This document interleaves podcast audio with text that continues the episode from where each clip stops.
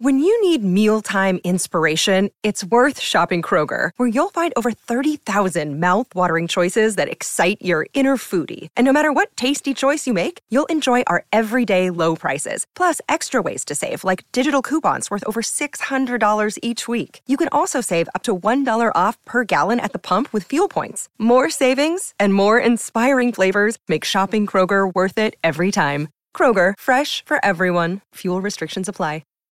This episode is brought to you by Shopify. Whether you're selling a little or a lot, Shopify helps you do your thing, however you cha-ching. From the launch your online shop stage, all the way to the we just hit a million orders stage. No matter what stage you're in, Shopify's there to help you grow. Sign up for a one dollar per month trial period at shopify.com slash special offer, all lowercase.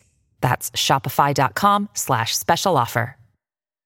Hello, welcome to part two. Part one was yesterday. Well, let's just get on with the show, shall we?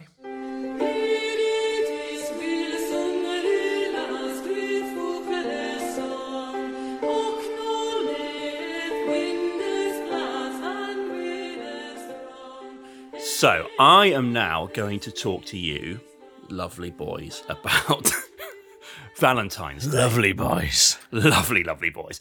The proper Valentine's Day. Let's start by asking this question, okay? Well, Ellis has kind of answered it already. Are you into Valentine's Day, and what is the most romantic thing you've ever done? I want to just, I'm just intrigued. Let's start with you, Chris. What, what's what's the most romantic thing you've ever done, and are you into it? I knew this might come up at some point in this episode, but what I considered at the time to be the most romantic thing I ever done, but actually was the most cringeworthy, terrifying thing that ever happened to me. Absolutely. So I want you to picture the scene. It's year eight. I'm just getting, you know, year eight, you're just getting into girls. I had a crush on a girl. I've got, I'll say her first name. Her name was Kelly. She was in my class at school.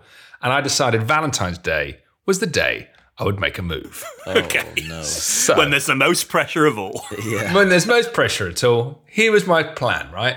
I was going to send her an anonymous Valentine's Day card. And I would supplement that Valentine's Day card with a hundred quid. However, a rival child had put one hundred ten in his and swung the deal. So, it's like transfer deadline day. Exactly, yeah. There was an aspect of transfer deadline day to Valentine's Day. I don't have a Valentine. I don't have a Valentine. Yeah. Quick, who's on the market? Put some bids in. Put some bids out. Um, so I thought, yeah, I'll, what I'll do is I'll give her an anonymous card, and I tell you what, I'll get her a stuffed teddy as well. I think it was a stuffed dog, actually. It was like a Tuesday morning, and I think we had double science, two science lessons in a row. The sexiest lesson. So what I would do is on the first break, when everybody's gone out, after the break in between the two lessons, I would get my carry bag that I'd stuffed in my school bag with the dog in the card and leave it on top of her bag addressed to Kelly. We come back in from the break. All right. Uh, what do you think of this plan so far? I've, de- I've executed the plan. It's the first break. What do you think of it? Um, Terrible. Sorry to be very blunt. It's a sort of classic year eight plan. Yeah. If I'd had the nerve and I didn't, I it it would have been the same sort of thing, I think. Yeah, yeah. But I think there's there's an awful lot of margin for error in this plan. An enormous, as I was to find out, enormous. Any predictions on where it goes from here? Also, how anonymous is it when you've been seen walking around school for the morning holding no. a stuffed dog? It was, I had quite a big school bag at the time, so it yeah, did fit I, would, I had okay, like fine. a big Nike holder, like I was yeah. um, on okay, a cricket yeah, tour, even though that's all I had. I'm genuinely fascinated as to how this. What, what, so what happened? So I'm, I imagine uh, this is how I, what I'm guessing. If this had been my school, yeah. one of the rough kids would have found it, kicked it around. Established from the handwriting that it was you, and then kicked your head in. Over to you, Chris. So we get back in from the break. This girl, Kelly, goes, "Oh my God, look at this!" Pulls out the stuffed teddy, pulls out the card. The whole class, including the teacher, goes, "Oh my God!" Everyone comes over to her desk looking through it. I obviously have to join in because I'm trying to be anonymous at this point. Oh my God. And at this point begins what I can only describe as an inquest. Oh my God. Into who has done it. I deny it, I deny it. Handwriting begins to get matched around no! the class. We're like fifteen minutes into the lesson. The teacher, I uh, say this again, the teacher is joining in in the inquest as to who's done this. The teacher's joining in. It is. Eventually, not okay. Bloody Columbo. I've, I've, at some point, I become the main suspect, oh, no. and at which point, I just stopped denying it. And everyone's like, "Ah, Chris did this," and I was just like, oh, "I'm just going to stare forward now into the abyss of this science class." I reckon the whole thing was half an hour of just an inquest. When you could have been fiddling about with Bunsen burners. There was laughter. I was like, in my opinion, I don't think it could have gone anywhere. Oh. Now, Chris, I, I already know the answer to this, but did, did it end up that you two got together? Yeah, married now, three kids. uh... oh, that's no, well. And I would actually go so far. We were good friends before that. Yeah. I don't. We. I don't think we ever spoke again.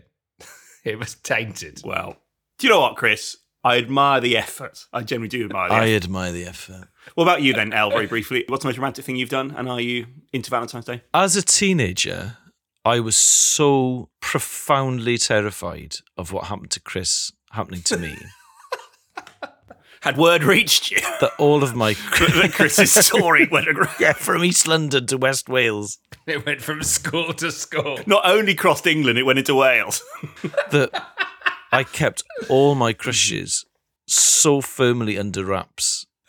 Like, it, it was it was like I'd created a vault in my psyche, yeah. like a sort of Fort Knox vault, because I, I couldn't tell anyone, because I was just so embarrassed. I thought, you know, it'll get out, and I never thought they'd, you know, it would be reciprocated.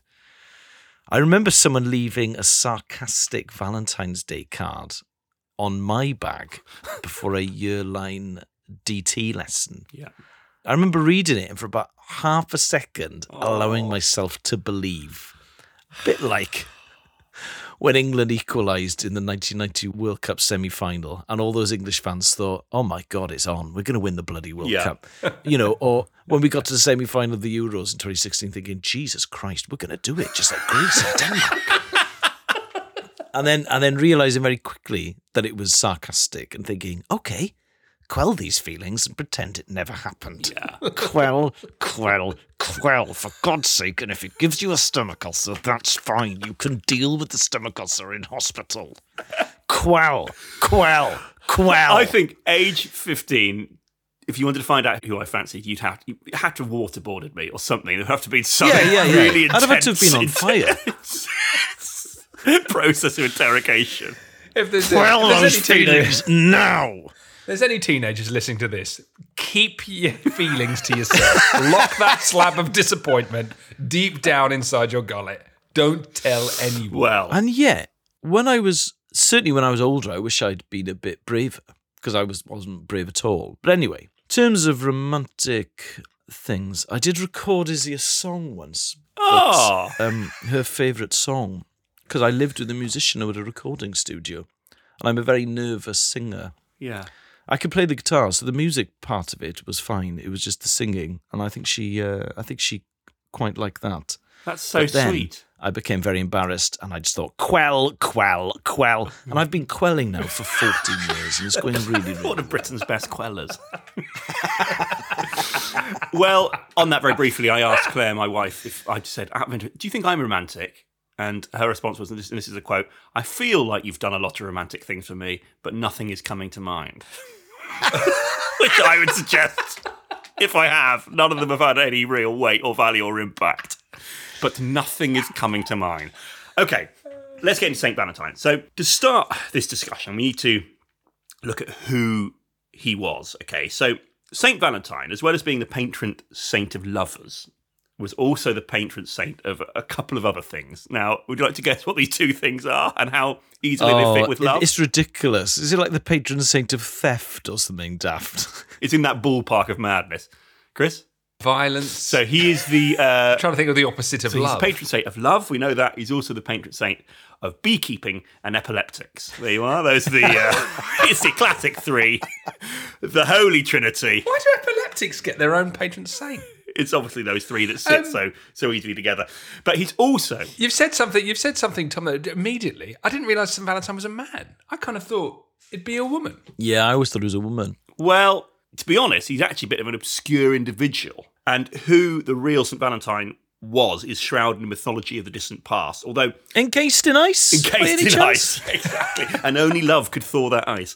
Um, but There's a few options, but historians generally believe that he was probably a Roman Christian who lived on the Italian peninsula in the third century A D. He was a man who was beaten to death on the side of a road not far from Rome and subsequently regarded as a martyr and eventually a saint. It's your classic romantic story. Guy beaten to oh, death yeah. on the side of a road. Put that on a card. That's, he, exactly. What an, that would be an honest image on the front of a Valentine's card. What yeah. the hell is that? It's Saint Valentine's. what, what are all these bees doing around that corpse? However, at that point, there was no strong association between him and love.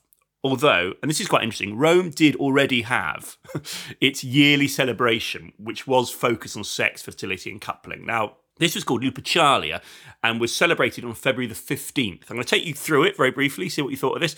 Um, to begin the festival, Roman priests would gather at a sacred cave where the infants Romulus and Remus, Remus rather, the founders of Rome, were believed to have been cared for by a she-wolf or Luper. Okay, so that's the sort of the start of it. The priests would then sacrifice a goat for fertility and a dog for purification. They then strip the goat into strips, strip the hide into strips, dip them into sacrificial blood, and then they'd head into town and they'd gently slap the women with the bloody goat hide. Oh my good grief. This was uh, their equivalent of Valentine's Day at that point. And the Roman women were very pro this. They they liked it because they believed it made them more fertile in the coming year. Are you feeling romantic? Are you feeling sexy if you're walking? Well, I, I've done it and it was horrible. So um, it didn't work. Yeah. You know, I just wouldn't do it again. It is a bit disarming that throughout history, people just love sacrificing yeah. a goat. Those poor yeah, goats. Yeah, yeah, yeah.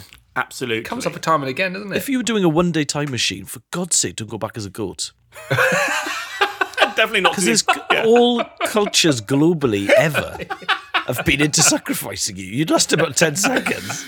Not least with your cloven hooves would mean you'd struggle with the controls as well. There's another reason is you're trying to get back from the past and you can't grip the... Could you use your horn? That's point a, on it. That's a good observation from Chris. All over the world, yeah. people have been sacrificing goats. Poor sods. Yeah, absolutely. Yeah. That wasn't the end of it. Uh, according to legend, at the end of this celebration as well, all the single women in the city would place their names in a huge urn, and the city's single bachelors would then each choose a name and become paired with that lady for a year. And these matches often ended in marriage. It's kind of like the original Married at First Sight sort of vibe. Married at First Sight. Yeah, exactly. It's, it's exactly like that. that. Exactly. But you're stuck with them for a year. That's basically what happens. So you draw a random lot, and that's who, who you would be with. I mean, Ellis, you talk about the idea of suppressing your feelings as a teenager. Maybe that would have made life easier if once a year there was a huge urn that was pulled out in, in the middle of the playground. I would have taken that any day of the week. Yeah, that's a way better way. What of doing a win. It. I would have been absolutely thrilled with the old uh, the urn the, the urn system. Would have been absolutely perfect when I was in it, year nine. If I'd have been offered that, I would be taking that option all day oh long. Just God, take, all, yeah. take all the stress out yeah. of it. Okay, just you've just got one relationship. You just we'll tell you what that relationship is. Just make it work. Great, I'm in. None of the stress. I, my kids are too young for this kind of thing. But when they're teenagers, I'm going to go straight to school to the head and say, "Have you heard of the Roman urn system?" Absolutely. Because if their teenage years are like mine, you'd really, really be doing my children a favour. So. Lupercalia survived the initial ride of Christianity, eventually being outlawed at the end of the fifth century by the Pope as being unchristian. Uh, this is Pope uh, Gelasius, who at the same time declared February the fourteenth as Saint Valentine's Day. So this is quite interesting. The reason fourteenth of February was put down as Valentine's Day was partly to sort of distance itself from this Roman celebration, which they saw as unchristian. However, ah. the connection between love and Valentine's Day would not emerge for centuries, and it came from quite a weird place. During the Middle Ages in France and England, it was commonly believed that February the fourteenth was the beginning of mating season for birds. And so people start to associate this saint's day with love. So in thirteen seventy-five, Geoffrey Chaucer became the first person to officially record Valentine's Day as a day of romantic celebration in his poem The Parliament of Fowls, where he wrote, "For this was sent on Saint Valentine's Day, when every fowl cometh them to choose his mate." So, do you know what? Yeah. Animals doing it. Never it's not. It's, it's not a subject we will. If you're looking for new careful, episode careful. ideas, that never makes me think. Oh. Yeah. For instance, I live in urban South London, and I, I hear foxes have sex all the time. Yeah. When I hear foxes have sex, I never, it never makes me think, oh, I won't mind a lovely little bit of human sex, actually. Well, if the foxes are at it, love. If the foxes are at it. You cannot hear it. Love's in the air. I once went to a like an antiques shop with Claire in France. Yeah. And I found this beautiful oil painting, a beautiful oil painting of fields, lovely blue sky, the sun cresting over it. It's just lovely painting. And I brought it down to Claire and said, we should buy this. This is so beautiful. And she said, what are you talking about? Look at the front. And down in the foreground, and I hadn't noticed this, there were two basset hounds shagging. One was mounting the other from behind. It's the weirdest painting I've ever, like, really going for it. Hammer and tongs. I, so it's such a beautiful, huge painting. The idea that we'd have hung that on that wall and I wouldn't have noticed at the front, in the centre, are two dogs going at it. Still, part, still slightly regret not buying that, to be perfectly honest. But yeah, but you're right. You could have had it in the study, couldn't you? no, no. And until and until your children were sixteen, you could have maybe, I don't know, put a little bit of cloth. Put a post-it note over it, over yeah. that bit. Yeah, absolutely. So this is where the link came from, the fact that it was the beginning of the birds' mating season. And by the time Shakespeare came around, the association with mating and love had grown so strong that it even evolved to cover human relationships. In Hamlet, Ophelia even sings how if two single people meet on February the fourteenth, they would soon fall in love. And so steadily, Valentine romance has kind of established itself as a theme for poets and writers. By the eighteenth century, things are really starting to hot up. Entrepreneurial writers took up middle-class demand for sentimental poetry and published compendiums and Valentine's verses for men and for women. Now, the idea being that you would just choose one of these things, these verses that have been written in this book, you then put that in the Valentine's card that you'd you'd hand to your, your loved one. A Valentine's card at that point in the eighteenth century cost about three pence a time, which is equivalent to thirty-seven pounds fifty now, which feels a bit toppy. Oh, my God. What? The forty quid card. It's too much for a card, isn't it? I mean, that's... Do you, do you ever do that thing on Moonpig? Like, if you're buying a card, a personalised card or whatever, and it says, like, show your love by having a bigger card than a normal-sized card. And I've done that a couple of times. And it turns up, you're like, why did I get an A four card? Because you're also the sort of man who buys a stuffed dog and leaves it on their back. Oh. um, in Chris's defence... It was a stuffed like toy. Okay. It wasn't. It wasn't like um, a taxidermied dog, dog which would have been the most harrowing thing. If I could, ch- if I could go back in a one-day time machine, I would swap it for a taxidermied dog, a taxidermied fox, because it would really have thrown people off the scene as to whether it was. What me. if it had been? What if said taxidermied dog had been arranged in a position whereby it could hold a small box of chocolates or something like that? There could be a way that you could use that taxidermy to your benefit. It's a very West Walian observation. So, so I'm, I'm, I'm sorry for all the people who aren't from West Wales who might not get. But very old farmers are often into taxidermy. Really? Yeah. Whenever I used to go to visit like elderly relatives who are farmers, there would often be like a taxidermied scene, wow, like on the landing. And I used to think, where are you getting that from? Yeah, probably best not to ask, to be honest. yeah, yeah. um, do it yourself. thirty-seven pounds forty. That's quite expensive, isn't it? I, I, I think I'd rather wow. have the, just have the equivalent in cash. If I was given the option yeah, between yeah, yeah, a Valentine's yeah. card or thirty-seven pounds forty, I'd go, I'll just imagine it. How big a Moonpig card you could get for thirty-seven pounds fifty. Like the size of a car. Lay on its side, use it as a tent. Now, more general demand for flowers and cards came in the nineteenth century due to, and this is quite interesting, um, rising consumer spending power, mass production, and another thing. Do you want to care to guess what that is? It's quite interesting why there was this boom in cards during the nineteenth century. Like people were more empowered to forge their own relationships? No, it was simply mass literacy. So oh, of course. people could oh. read the card. It's quite important that you yeah. can open the card and have any idea what it says inside or what it yeah, says on the front, for that matter. And with this mass literacy, uh, mass production, the Valentine's Day industry became big business, as Charles Dickens called it, Cupid's Manufactory. And a few years later, in eighteen sixty-eight, Richard and George Cadbury, owners of Cadbury's Chocolate, had the brainwave of creating a heart-shaped fancy box as a Valentine's gift. However, by the early twentieth century, Valentine's Day had started to wane, with customers losing interest in Victorian habits. They just weren't really interested in the sort of things that Victorians were into by the early twentieth century. And as early as nineteen thirty, the Daily Mirror newspaper spoke of reviving this old world custom. And in Sheffield, there was talk of the youth of today just not being likely to indulge in pretty sentiments of Victorian times. But then, this is the final thing, then something changed and cemented Valentine's Day as the fixture it is today. There's a fundamental thing that made Valentine's Day what it is today. Would you like to guess what that was in the twentieth century that made Valentine's Day as big as it is today? It's really interesting. Was it film? No, was not film. In... Oh, okay. It's kind of from the most horrific place, really. Oh, the massacre? No. Valentine's Day massacre? It is World War Two in general. So, because sweethearts ah. were separated by distance from their loved ones and are encouraged to mail a Valentine to your man overseas and mail it early, as the ah. Daily Mirror said in nineteen forty-five.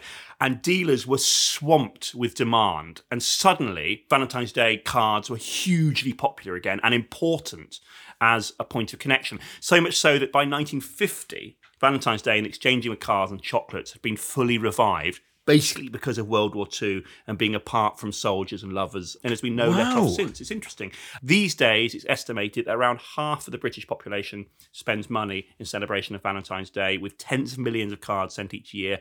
And in America alone, nearly twenty-six billion dollars is spent a year on Valentine's gifts. Wow. But World War Two really is this catalyst. It really dropped away, and if it wasn't for um, troops going away from their partners, then we probably wouldn't have Valentine's Day as the way we do today. A friend of mine, her birthday is uh, Valentine's Day. And for years, I mean, she still thinks it. She's like, it's such a shit day to have a birthday. Yeah. Because you can't get a restaurant booking. Yeah. It's just full of couples. Yeah.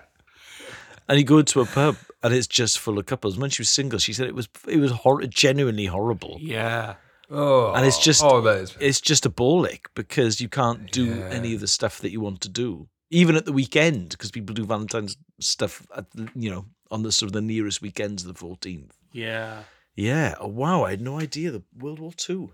And you're right that one of her birthdays was really ruined when a weirdo in her class left her a, uh, a small teddy bear on her back bedroom as a birthday a present. Birth- oh yeah, there's your save.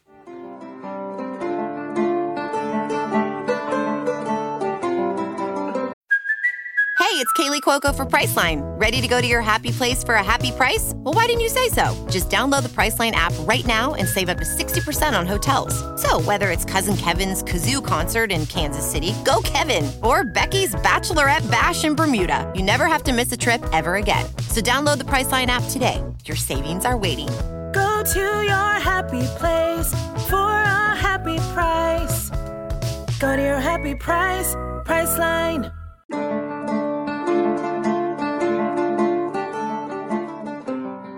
So this week, I'm going to tell you all about love letters, specifically those sent by Mozart. But firstly, you ever sent a love letter yourself? Ever penned one? Uh, what do you mean? A very proto kind of text message, isn't it, really? Like, write a letter, an actual letter to send to your beloved. What, anonymous? No, well, anonymous or otherwise. I had a long-distance relationship when I was in my first year at university. And we used to send letters rather than emails, incredibly. Did you? Even though it was nineteen ninety-nine and two thousand, I used to write probably two or three letters a week because I was mad. Did you enjoy that? Was it was it kind of, what what, what was that like? I didn't, uh, I used to love receiving them. Mm. I used to hope that she enjoyed receiving them as much as I enjoyed receiving them, because there actually is something lovely about opening and reading a letter. Absolutely, yeah. I think I might have written letters to Izzy when I was doing gigs in Australia. That's nice. I think maybe back about fourteen years ago. I don't think I have. I've done a mixtape. Does that count?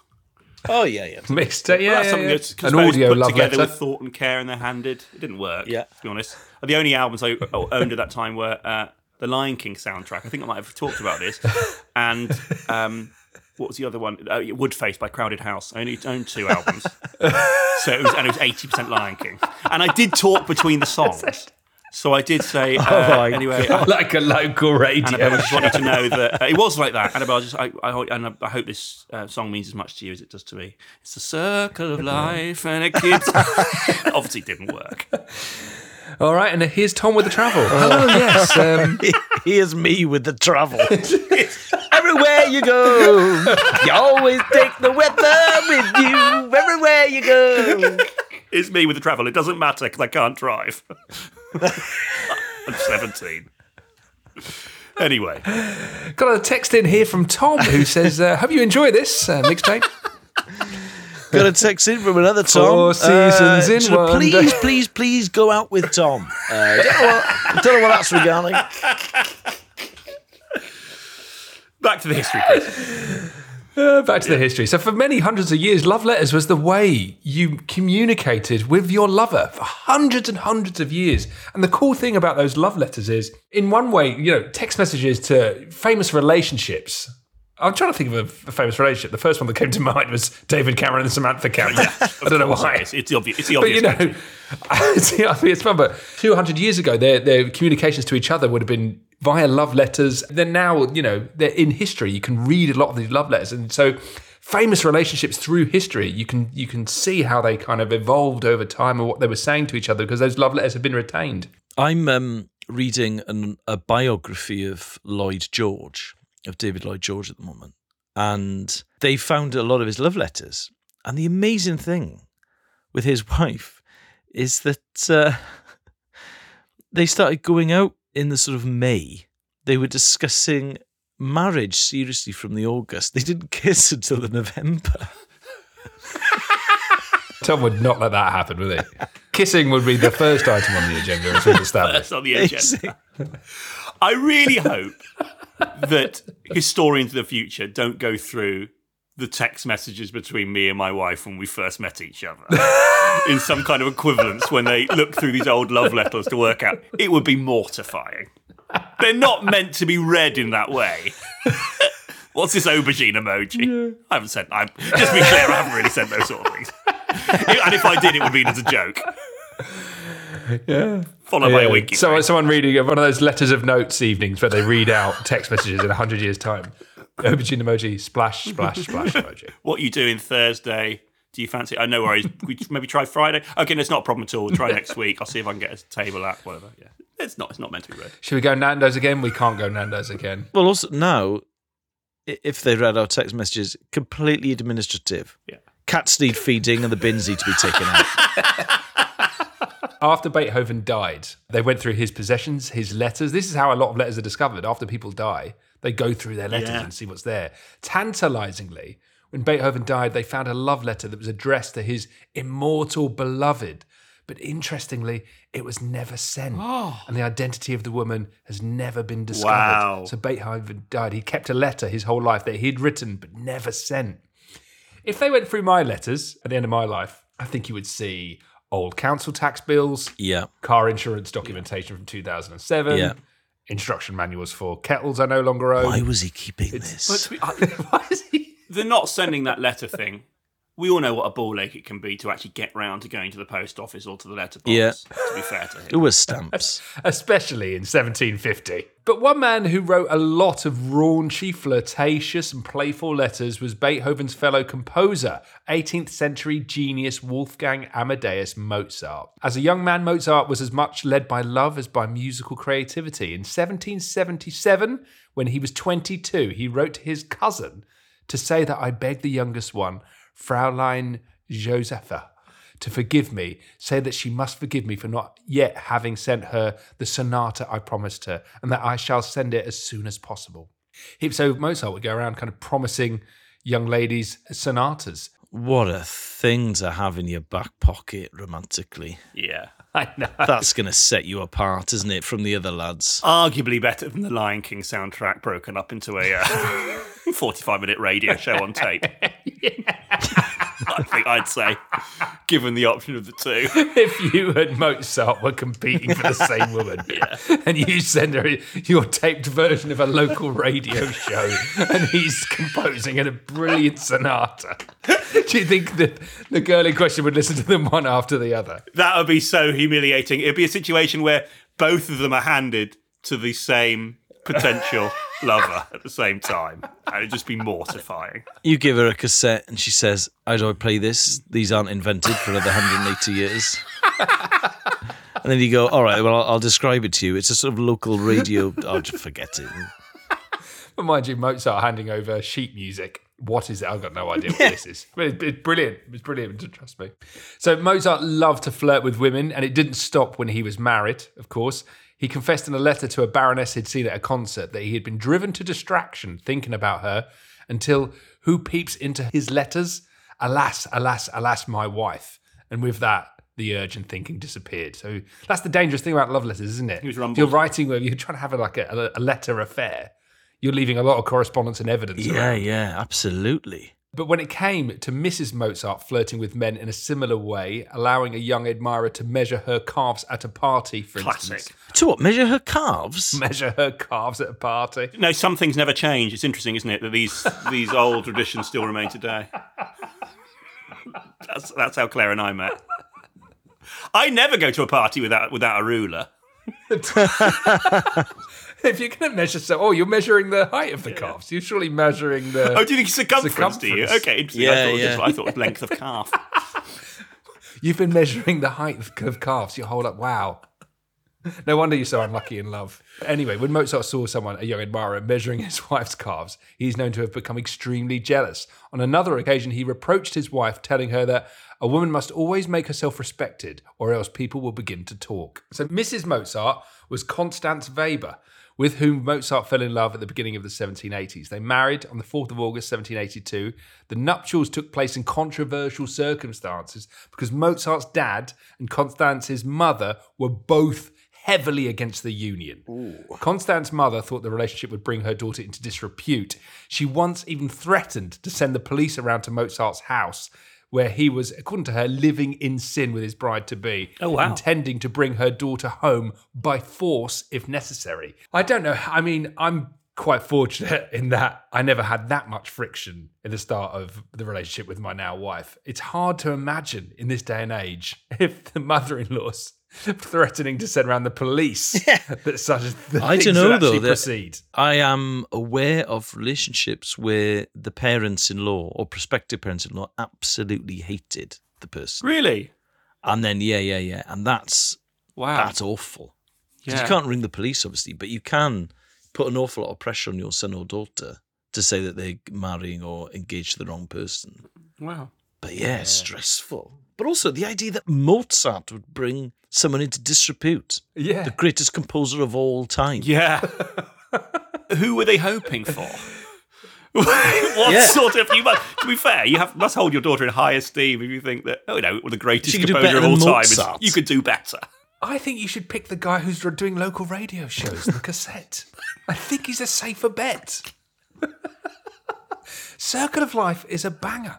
Anyway, after the mother-in-law, Mozart's mother-in-law threatened the woman with the police, Constance and Wolfgang married hurriedly, just two days after the threats. And then Leopold, Mozart's dad, he was against the relationship as well. So he, Mozart, in telling his dad, wrote him a letter because he was scared to tell him to his face. And in the letter he said, who's the girl I love? Well, don't blow your top. It's Constance. Wow. There you go. So he wrote a letter rather than tell his dad what he'd done. That's so interesting. But fortunately for Constance, Mozart was genuinely in love oh. with her, writing her all sorts of charming epithets in his correspondence. He would call her dearest best little wife, or dearest little wife, dearest bestest girlfriend, darling wifey, or the more formal but francophone, my dear spouse. All of those made me feel nauseous. My dear spouse. What was the first one? My dear little wife. Was that what it was? Dearest best little wife. The good wife. thing about it is none Dearest of them are patronising. and, and sort of, my best little wife sounds yeah. like he's got more than one. Yeah, it does. Well, he's a bigamist. Which he You're groups into sizes, one, into height groups. You're the best of the little one ones. Of my wives. Yeah. Do you know the other thing about Mozart's letters is he was well into kind of scatological humour, like fart jokes and poo jokes and and oh. knob jokes. It's funny, isn't it, that someone I would consider to be so highbrow and so intelligent was still just obsessed with the silliness of kind of fart and poo oh, jokes and all God. that. So in the age before thirsty D Ms, the love letter was the only way to transmit desire between two people, as we've established. The interesting thing about this correspondence I'm reading you between Mozart and Constance is it is a little frank, but of course it was never meant to be seen with our yeah, eyes. It was never meant to yeah. appear on this podcast two hundred years later. Same way as Tom's text to Claire. never, you never expect those to meet, see the light of day, but here we yeah. are. A few years into their marriage, whilst Mozart was away on tour, a letter arrived for Constance in which the composer told his wife how much he missed her. "Oh, how glad I shall be to be with you again, my darling," he wrote. He actually, when he was away on tour, had taken to talking to a portrait of her that he kept in his hotel room. And he would be known to utter some of his pet names for her to the picture, including Little Rascal and Pussy Pussy. Oh, dear. Also, imagine taking a portrait of the girl you fancied with you on tour. Like a big friend would have been like.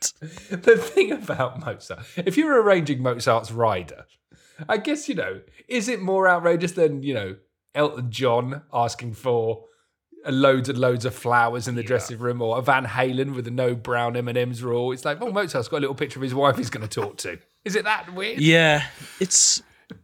If someone's taking a portrait round of their girlfriend, I'm thinking that's definitely their first ever girlfriend.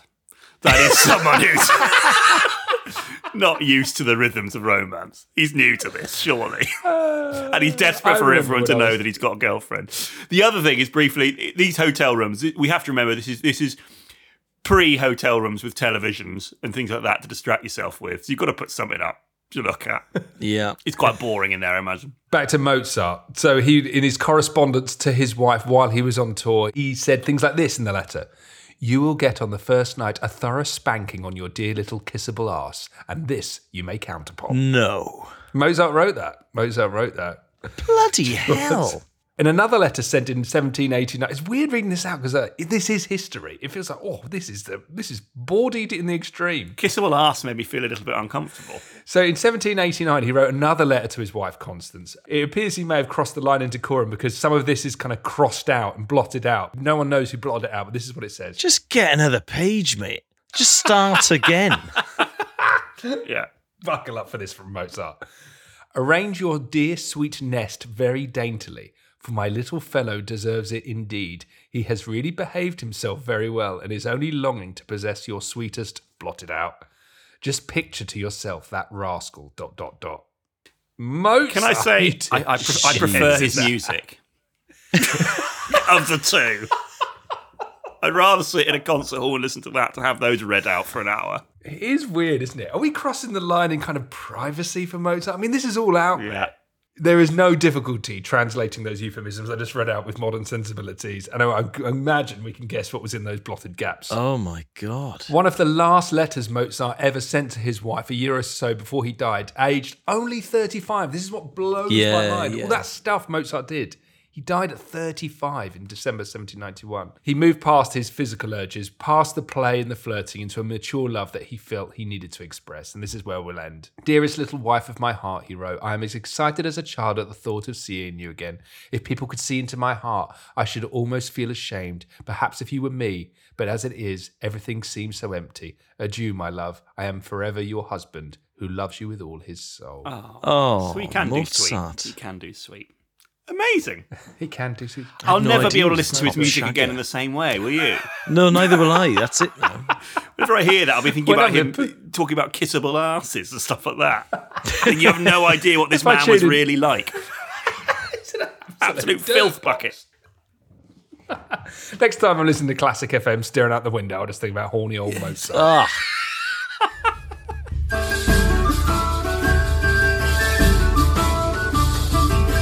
All right, that's it. This is where we say goodbye to the non-full-timers. Thank you for listening this week. Hope you enjoyed uh, all these history parts we've delivered to you over the last couple of days, from horny Mozart to the made-up Saint Valentine's patron saint that Wales has created.